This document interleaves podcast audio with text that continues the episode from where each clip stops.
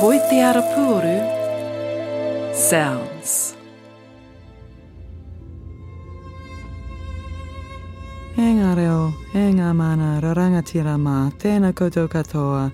You're with the Moments in Time podcast series for SOUNZ Centre for New Zealand Music. Toi te Arapuoru, ko Charlotte Wilson, aho. In 1917, three New Zealand boys, three brothers, went to war. Their names were Charles, Vince, and James Francis. They were sent to the Western Front in Belgium and France and never came home. Two of them are buried in the Anzac Cemetery at Wimereux. Fast forward 100 years. Their great great nephew is New Zealand composer and percussionist Gareth Farr, writing a cello concerto, this cello concerto, as part of the centenary commemorations of World War One. He's writing it for French cellist Sébastien Hurtaud, and he's named it after one of the most brutal battles of the war in what used to be one of the most peaceful places in all France, the Chemin des Dames.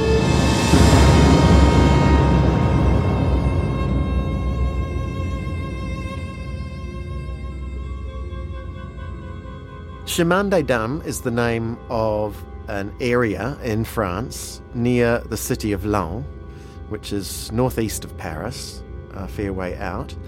It was the site of one of the worst battles of World War One, uh, where there were more than 100,000 casualties.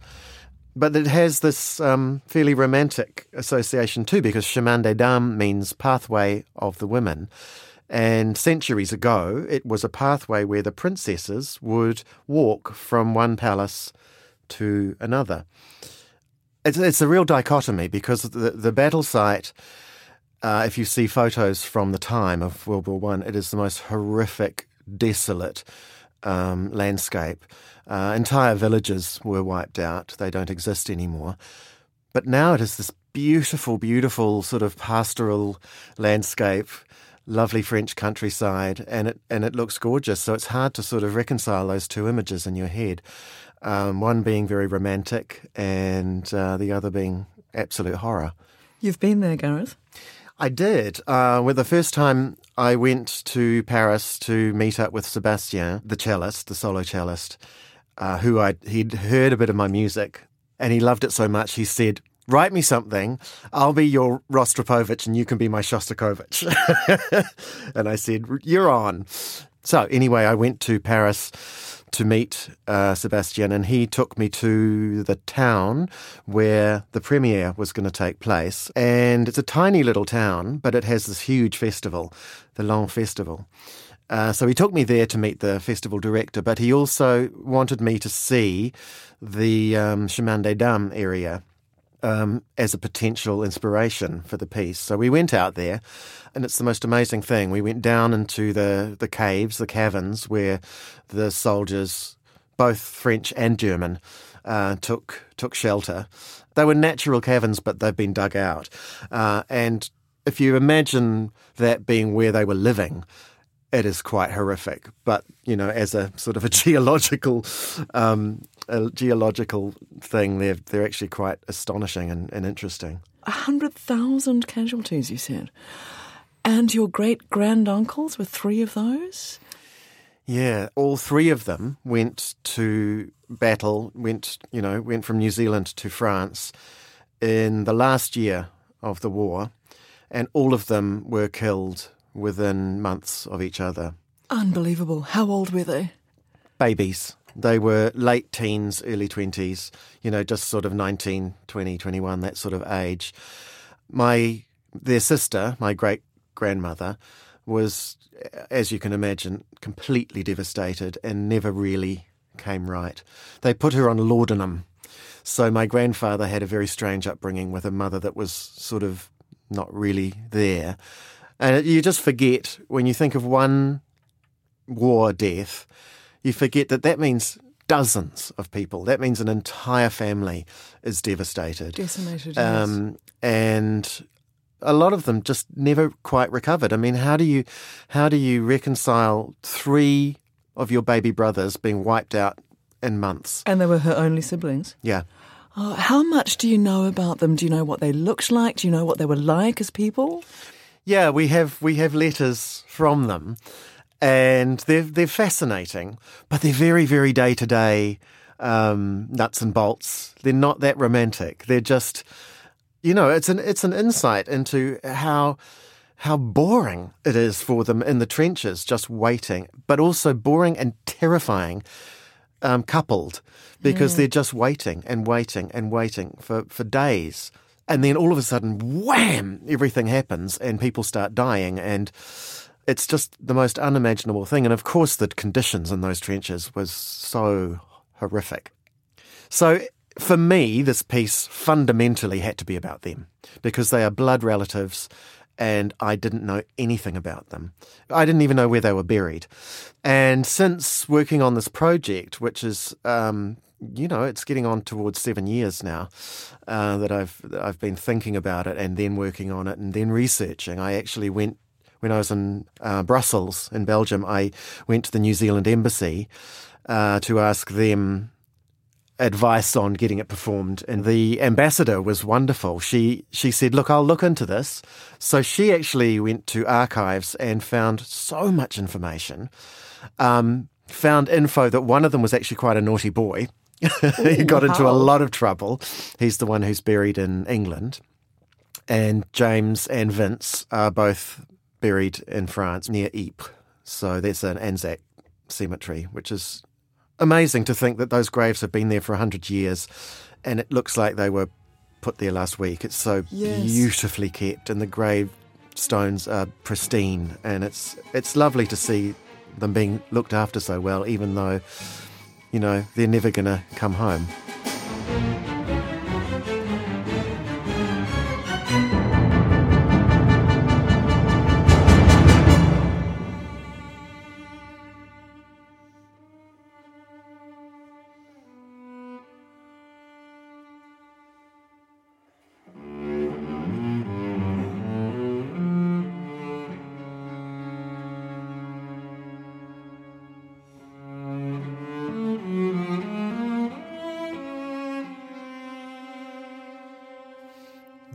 Great grandma also has a part in the piece because she represents the women that were left behind.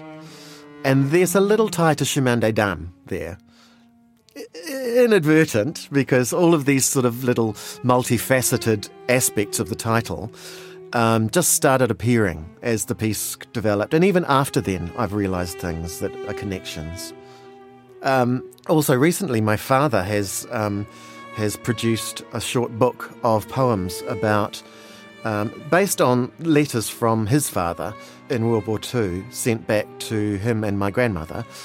Um, and it's so much about Nana's experience of living in Devonport next to the naval base in Devonport, terrified that that would be a target, um, always worried that New Zealand would be invaded. And my father's turned them into to poems, and, and they're lovely. But again, just reminding me of, of this, this whole experience of women who are, as you say, not often considered.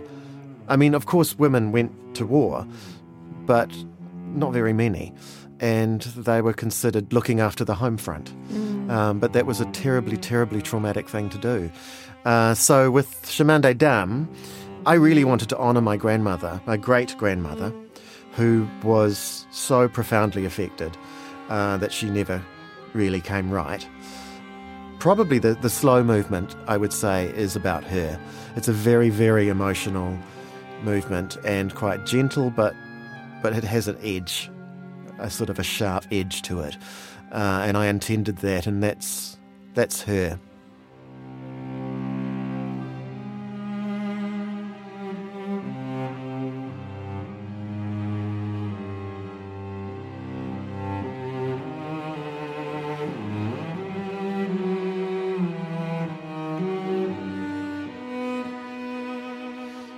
I really wanted the cello to be a character in the opening, the idea was that there was one single voice, human voice, crying out for help, and nothing, no response, just an uncaring, like this sort of murky orchestral texture that it just continues and there's no response. And then cries out again, no response. And it's just this this idea of this solitary pain that is um, unremedied, unremediable.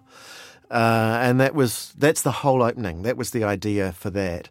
Um, and as a result, I'd set that up. So the slow movement again is a, perhaps there's more of a response in the slow movement because it's more impassioned and more romantic and and there's again as I said there's a there's a sharp edge to it but there's a sadness but a, a warmth as well and that's the warmth isn't the situation at the time the warmth is coming from me and and my feelings about it I'm talking to composer Gareth Farr about his cello concerto Chemin des Dames the work itself, did it come to you easily?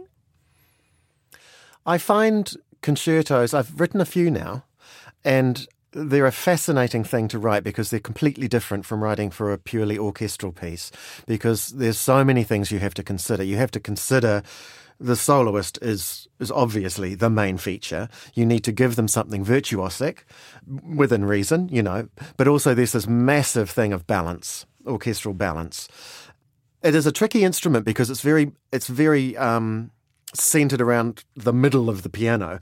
You know, singing register, um, middle C upwards, does cut through, but still it's quite a vocal range, uh, and it is easily swamped.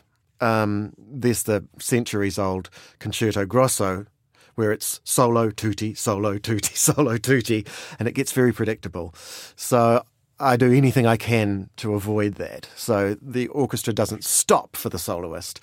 But of course, you know, when the soloist needs to be really focused on, you do have to be very careful with the orchestration. And, and the first rehearsal of a concerto is always really funny because usually you do it without the soloist to make sure you iron out any orchestral problems before the soloist comes in because you don't want to be worrying about that.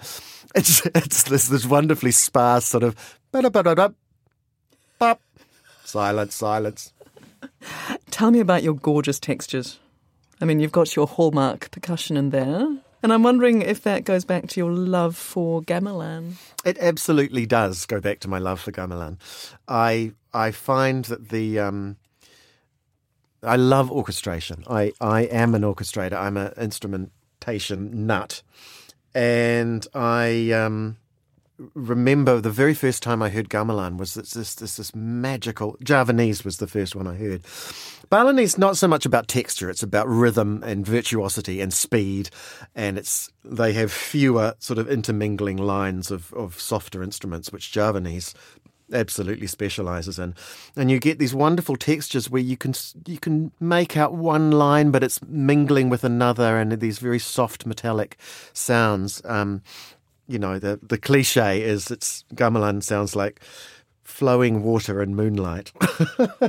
I wouldn't go that far, but um, yeah, texture is so important to me, and it's and it's also it's infinite.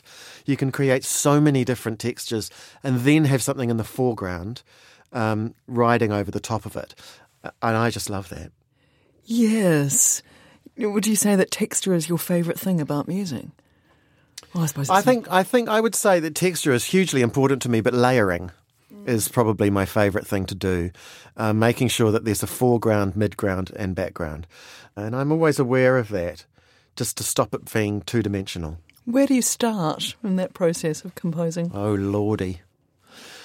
I don't I don't do much teaching, but when I do, I often get the question, "What do you do when you can't think of how to start the piece?" And I said, Oh, blank page syndrome. I get that. Because when you start a piece, the possibilities are so infinite that you go, Well, okay. Often I often I say to students, um, and I do this myself if I get really stuck, picture yourself in the audience, symphony orchestra on stage, ready to go. They do something. What is it? What do they do? What do you want them to do? You have absolute control over 80 people. Um, is it a massive, great gesture to start, or is it a delicate sort of texture where it slowly develops? Or, and that really helps because it makes it tangible. It makes it a real thing that you're experiencing, rather than, you know, ink on a page, which is not hugely expi- inspiring. Expiring could be. Um, I find it good to remind myself that this will be a piece of music and before you know it, blank page syndrome goes out the window. And it is a piece, and you know where it's going.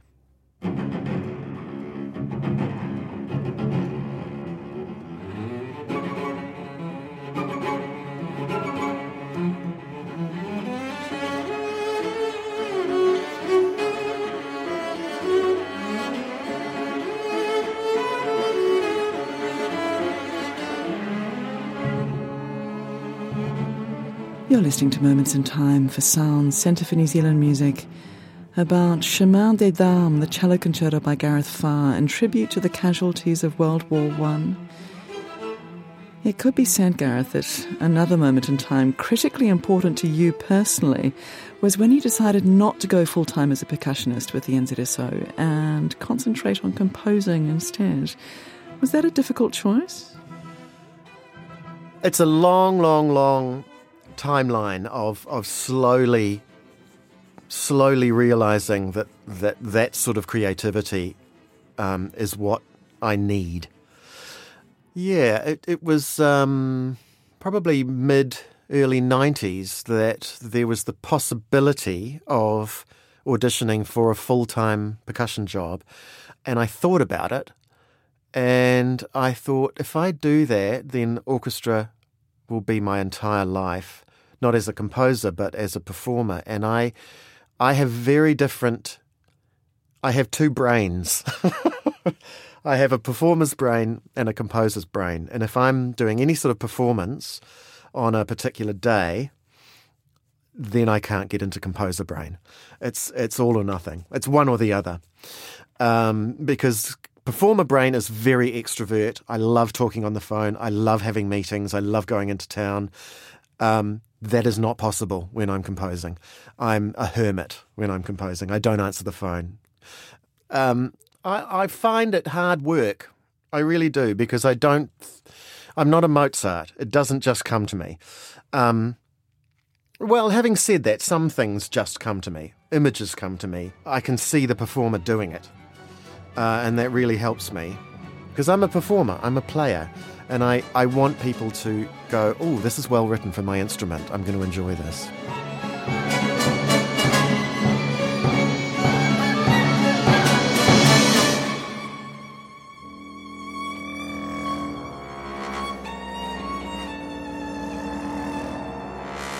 I'm talking to composer Gareth Farr about Chemin des Dames, his cello concerto.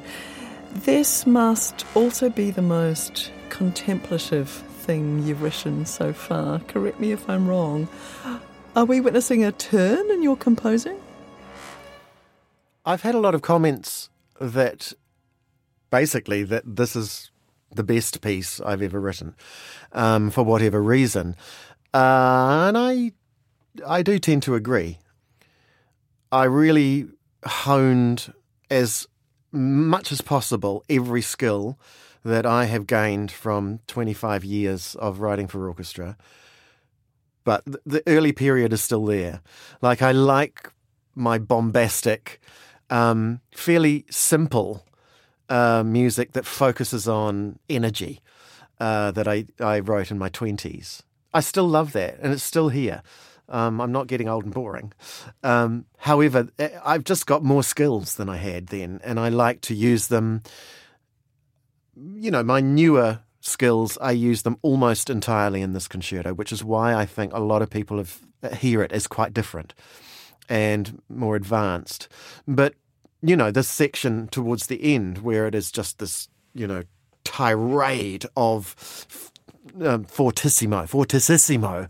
The orchestra is the loudest tutti I have done in a very long time. For a concerto, it is what you would probably call over the top, but that's me.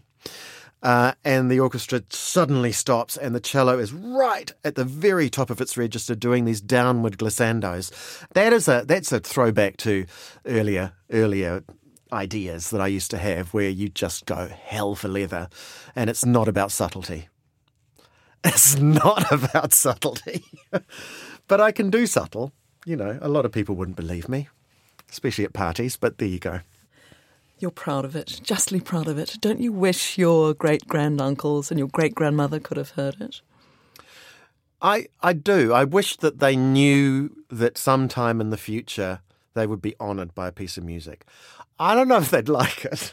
I remember my grandfather listening to a piece of mine on, on Radio New Zealand, and he patiently listened to the whole 15 minutes.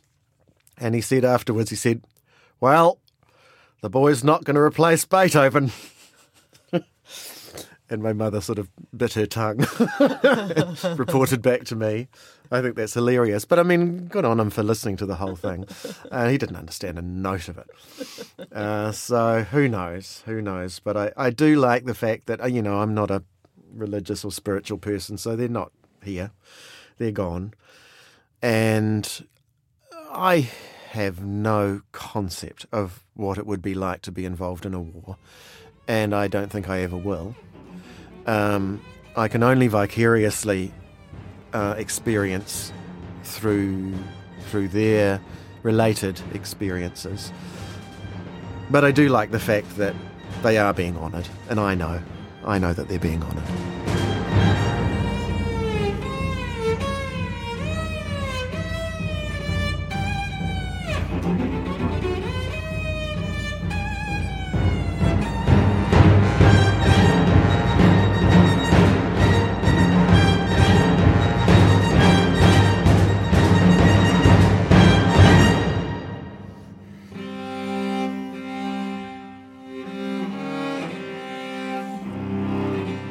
Chemin des Dames, concerto by Gareth Farr, commissioned for the centenary commemorations of World War One.